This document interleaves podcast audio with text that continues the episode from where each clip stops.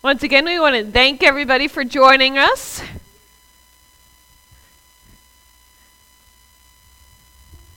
If you were with us during Sunday school, or if you've been paying attention even before, you would know that we mentioned that we were going to be looking at love.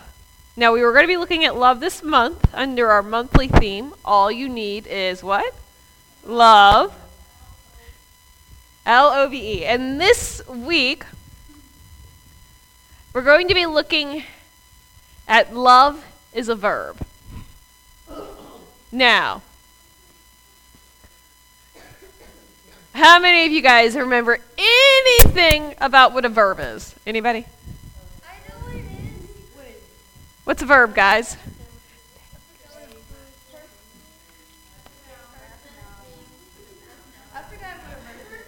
We forgot what a verb is. I guess we're going to have to remind ourselves.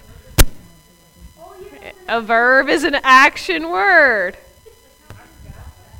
Oh my goodness. Here we go, according to the dictionary.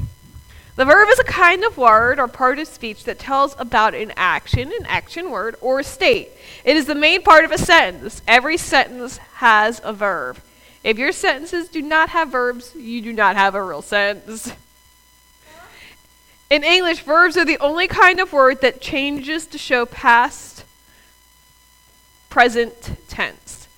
And love is the same way, right? But when we say we love something, when we add that ed at the end of a verb, that generally means it's done with. But for us as Christians, we should never say, I loved. Love as a verb should always be present tense. It uh, should always be something we're doing. It's an action in which we are doing. Now, the Bible tells us a couple of things about love. Ecclesiastes says, you know, there's a time for everything, right? Time for love.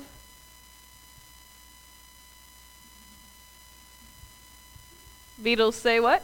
All you need is love, right?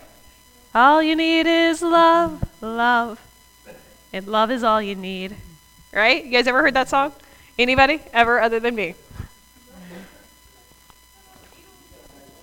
Don't worry, teenagers. We have a youth retreat coming up, and just as I've been broadening your musical education, that will be on the playlist.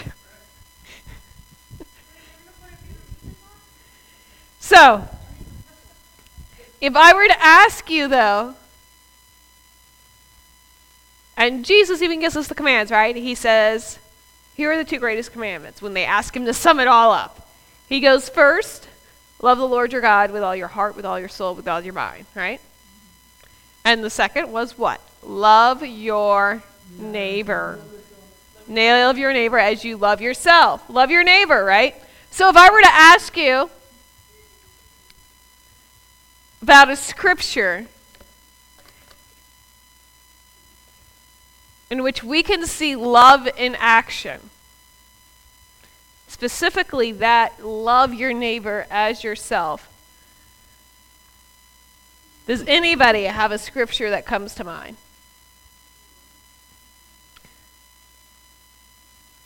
It's in the book of Luke.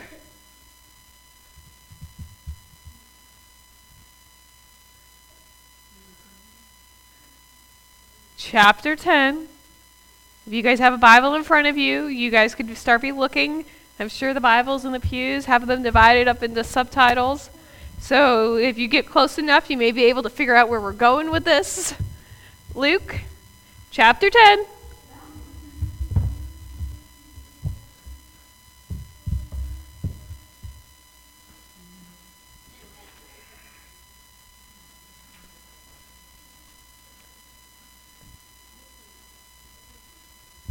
Luke chapter 10. Has anyone gotten close enough to figure out what we and where we may be going? There's a parable. Jesus tells a story of love in action. Anyone know what that story's called? the Good Samaritan. What? So what is it, teenagers? The Good Samaritan. Thank you. Thank you, Joey. Now, the Good Samaritan. You guys have it in front of you in the KJV or the NIV version, but I'm going to read it from the message. Just because I kind of like how it breaks it down into words and phrases that we may be able to understand. So, starting in verse 25, we get this Luke 10, verse 25. Just then, a religion scholar stood up with a question to test Jesus. I love that. This guy goes, You know what? Jesus, this man who's working all these miracles, I want to see if he really knows his stuff. And so he stands up to test Jesus. He says, Teacher, what do I need to do to get eternal life? Jesus answered, What's written in God's law? How do you interpret it? He said, That you love the Lord your God with all passion and prayer and muscle and intelligence, and that you love your neighbor as you well you do yourself. Ah, good answer, said Jesus. Do it and you'll live. So Jesus just basically said that's the key to eternal life. Love God with everything you are, and love your neighbor as well as you love yourself. Looking for a loophole, though, this religion scholar who thinks he's all that and super intelligent, who can trick Jesus, says, And how do you define neighbor? Jesus answered by telling them a story. You guys know this story. But just to break it down for you guys, I'm going to make this a little bit more relatable. You ready? Follow along in your Bible. That way you'll notice when I take a few certain liberties.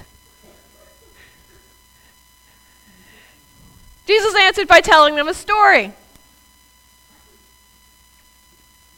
He said, There was once a man traveling.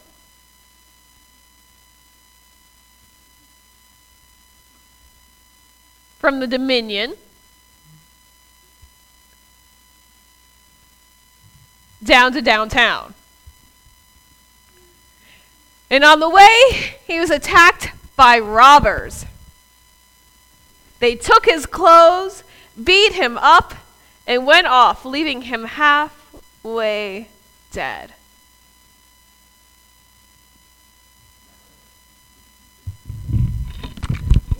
Luckily, there was a priest who was on his way down the same road. But when he saw them, he angled across to the other side of the street.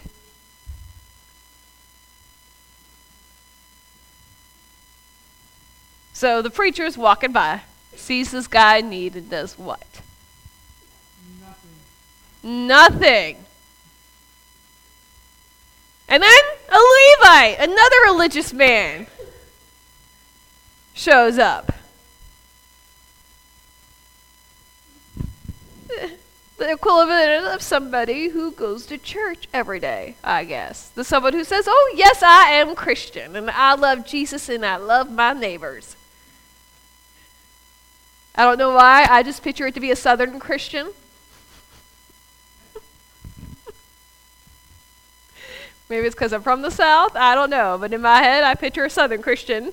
That's, not that a Levite would be a Southern, but that's what I picture in my mind a Southern Christian. Who also crosses to the other side of the street to avoid the injured man. Now,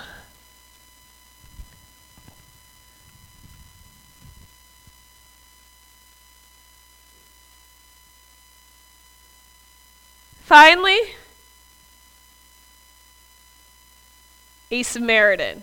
And that's what it says. It says Samaritan. In today's language, when we think of a good Samaritan, we think of somebody who goes out of their way to help somebody.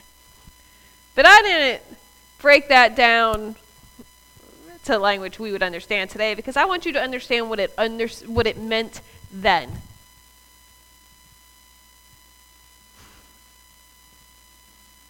Then in the story, he was an Israelite who got robbed. The Levite and the priest who passed him by were his own people. The Samaritan, they had beef with Samaritans. They didn't like them, they couldn't stand them, and honestly, some of them felt like they didn't even have a right to go to church to hear about Jesus or to claim to be believers. Well, wait. That may sound like people we know, right?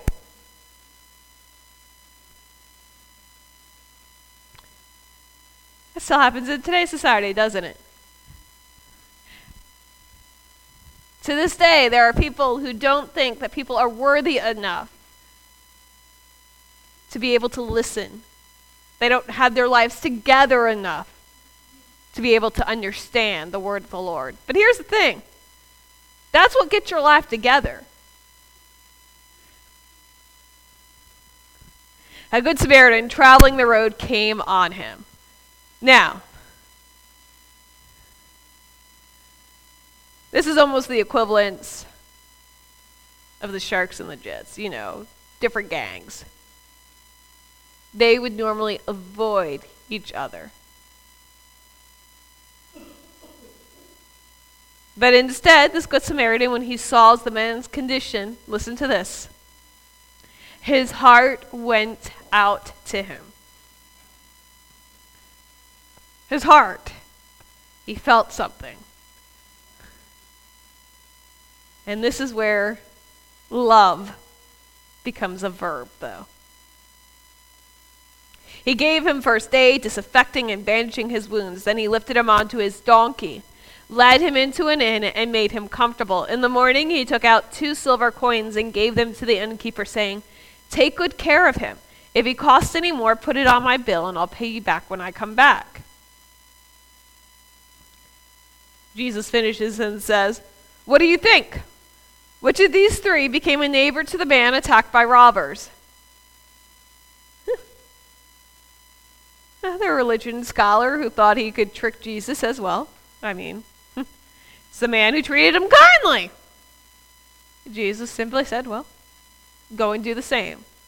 This guy wanted to have neighbor defined, thinking he could trick Jesus, stump Jesus.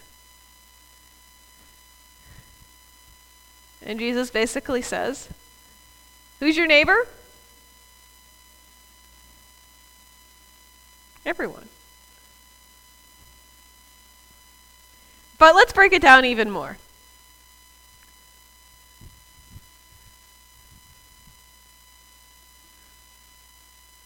It's easy for us to bash the Levite and the priest, right?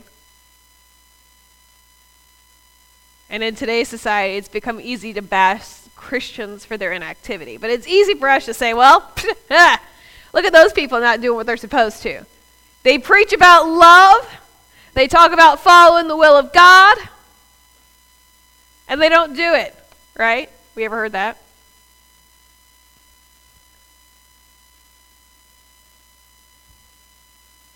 But we understood why it was so important for the Samaritan not to stop. But how many of us may have ever found ourselves in the boat the priest and the Levite were? Many of us would say, Oh no, I would help somebody. But think about this the priest and the Levite were traveling in a road to town where it was known to have robbers. It was rocky, it was dangerous, it was unsafe. They didn't know if the robbers were still there. They didn't know if it was a trap.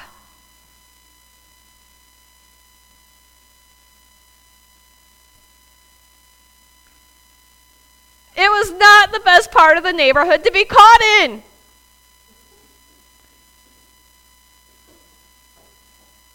How many of us driving down a deserted street at night would see someone pulled over to the side and stop and help? Let me be honest. If I was driving by myself as a woman and I found a car in a deserted street no traffic and somebody was pulled over to the side of the road, I may roll my window down and offer to call somebody, but I'm not getting out of my car.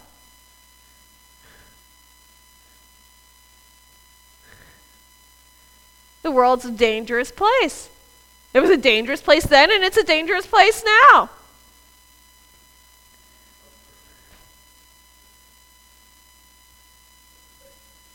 Now, who's to say that they weren't going to send somebody back? Well, I was just passing the road and there's somebody back there that needs help. Have we ever done something like that before? Instead of getting somebody else more qualified to help? They weren't able to call 911 back then, but we would. I'm at the corner of such and such and such and such, and there's somebody that needs help. Things like that, right? I just drove by an accident kind of thing. We just call it in.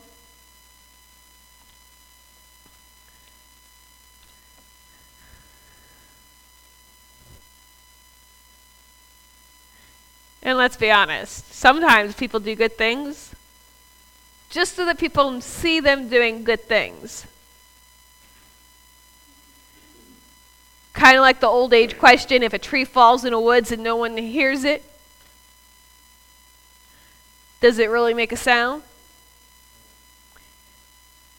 To the question of, you ever heard that? If a tree falls in a wood and no one's around to hear it, does it still make a sound? If you do good to somebody but don't tell someone else what you did, did you really help somebody? Yeah. You help somebody. You don't have to tell people what you did. You don't have to brag about it, post it on Facebook, tweet it on Instagram or whatever, tw- uh, Twitter and Instagram. You don't have to brag about the good you've done.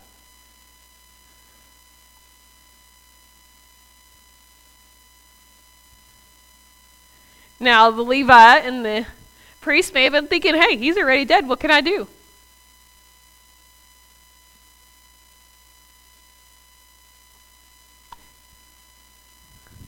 What's interesting is that Jesus says the same about both of them.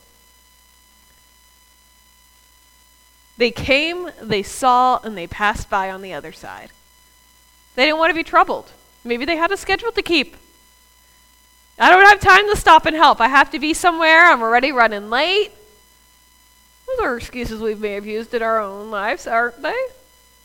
I'll call somebody, I'll send somebody back. I just have to get where I have to go right now.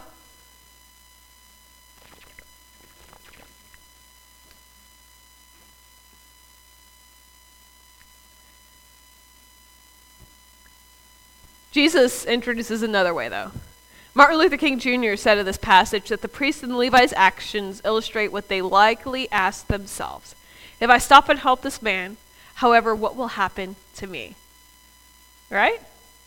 what if it's a trap? Will I get robbed? What if I get robbed? What if he hurts me? Well, what, what if, what if, what if, right?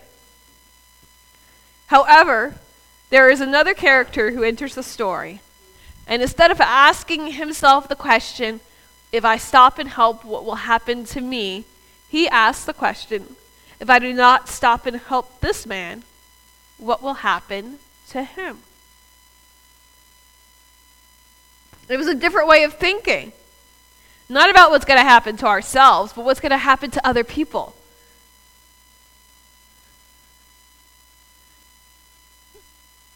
When General William Booth was passing away, he was asked to sum up a mission for the Army to encourage officers and soldiers. He shared one word others. Change the way you think. It's not about you, it's about them. that verse that says, Love your neighbor as yourself, is challenging us to put others on that same level we think and consider our own lives. That's what it's saying. It's not saying treat others like you want to be treated. It's saying make them and what their needs are important enough to you that it's like your own needs. Make their needs matter as much as your needs matter.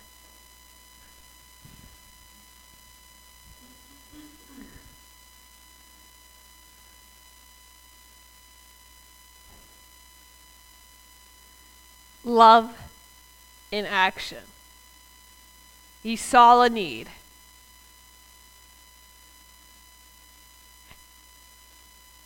He was moved. It said his heart was touched.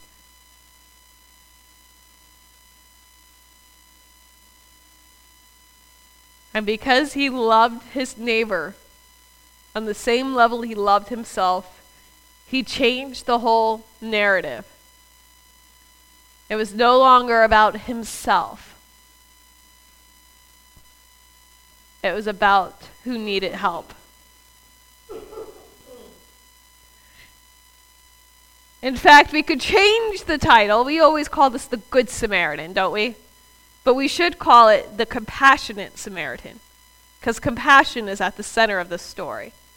Compassion is so much more than passion, it's where passion meets action.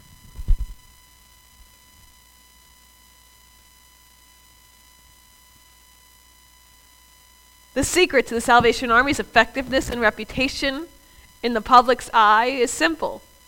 We hear Jesus' command at the end of the passage. What did it say at the very end? What did he tell that religious scholar? Go and do likewise.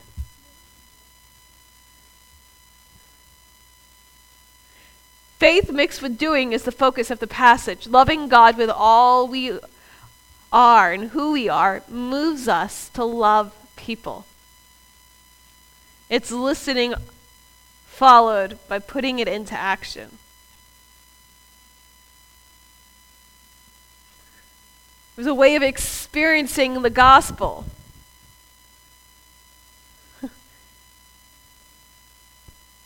Jesus describes the Levite and the priest actions the same way. They came, they saw, and they passed by. But it changes. The Samaritan came and saw, but instead, he didn't pass by, he didn't keep going.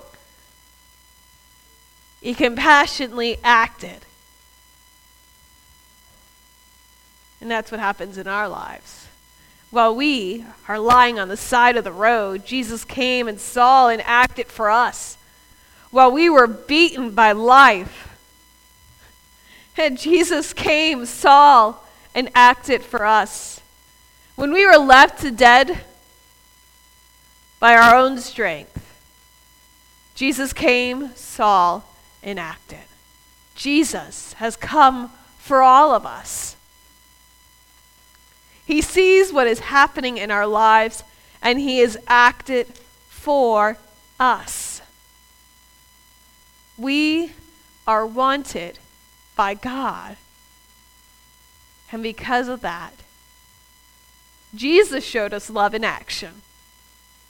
Jesus showed us what it looks like to put others before yourself. Jesus showed us love as a verb when he died on the cross. For who? For us, for our sins that were leading to death.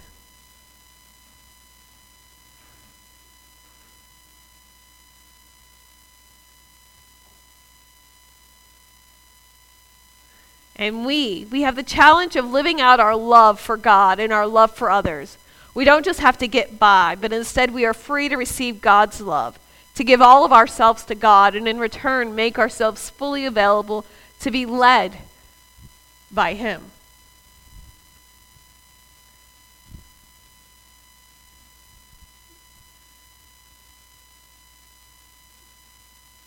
I mean, instead of listening to sermons based off of the Good Samaritan, we live it out a sermon in action. Living life, living love as a verb. Doing it helping others.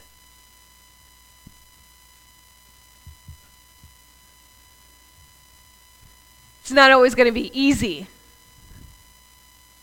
And there may be things in our lives, in our past, in our present, that may prevent us from it, that may block us from being able to successfully live our lives with love as a verb.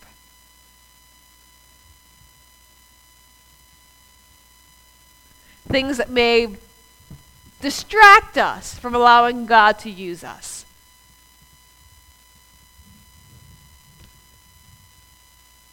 We're going to enter into our time of prayer. And as we do, the song that plays is going to be I Surrender.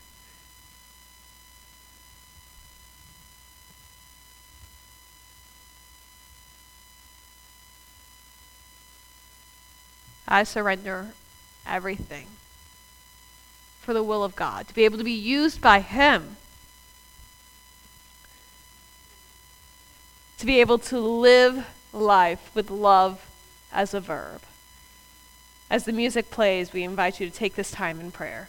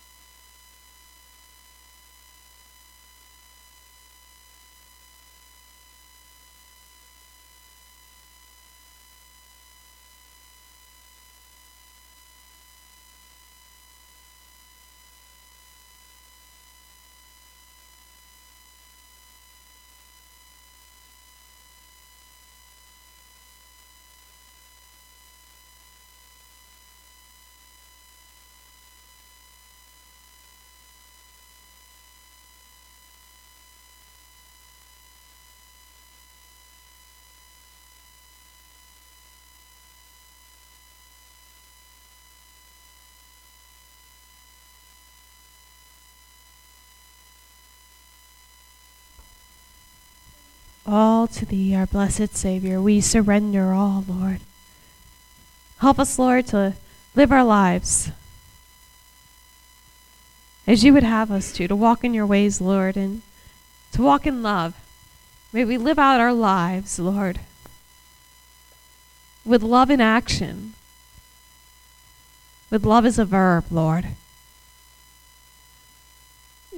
Showing others your love through our love for them, your love in action in our lives. Be with us this day. We ask these things through your beloved Son, Jesus. It's in his name we pray. Amen.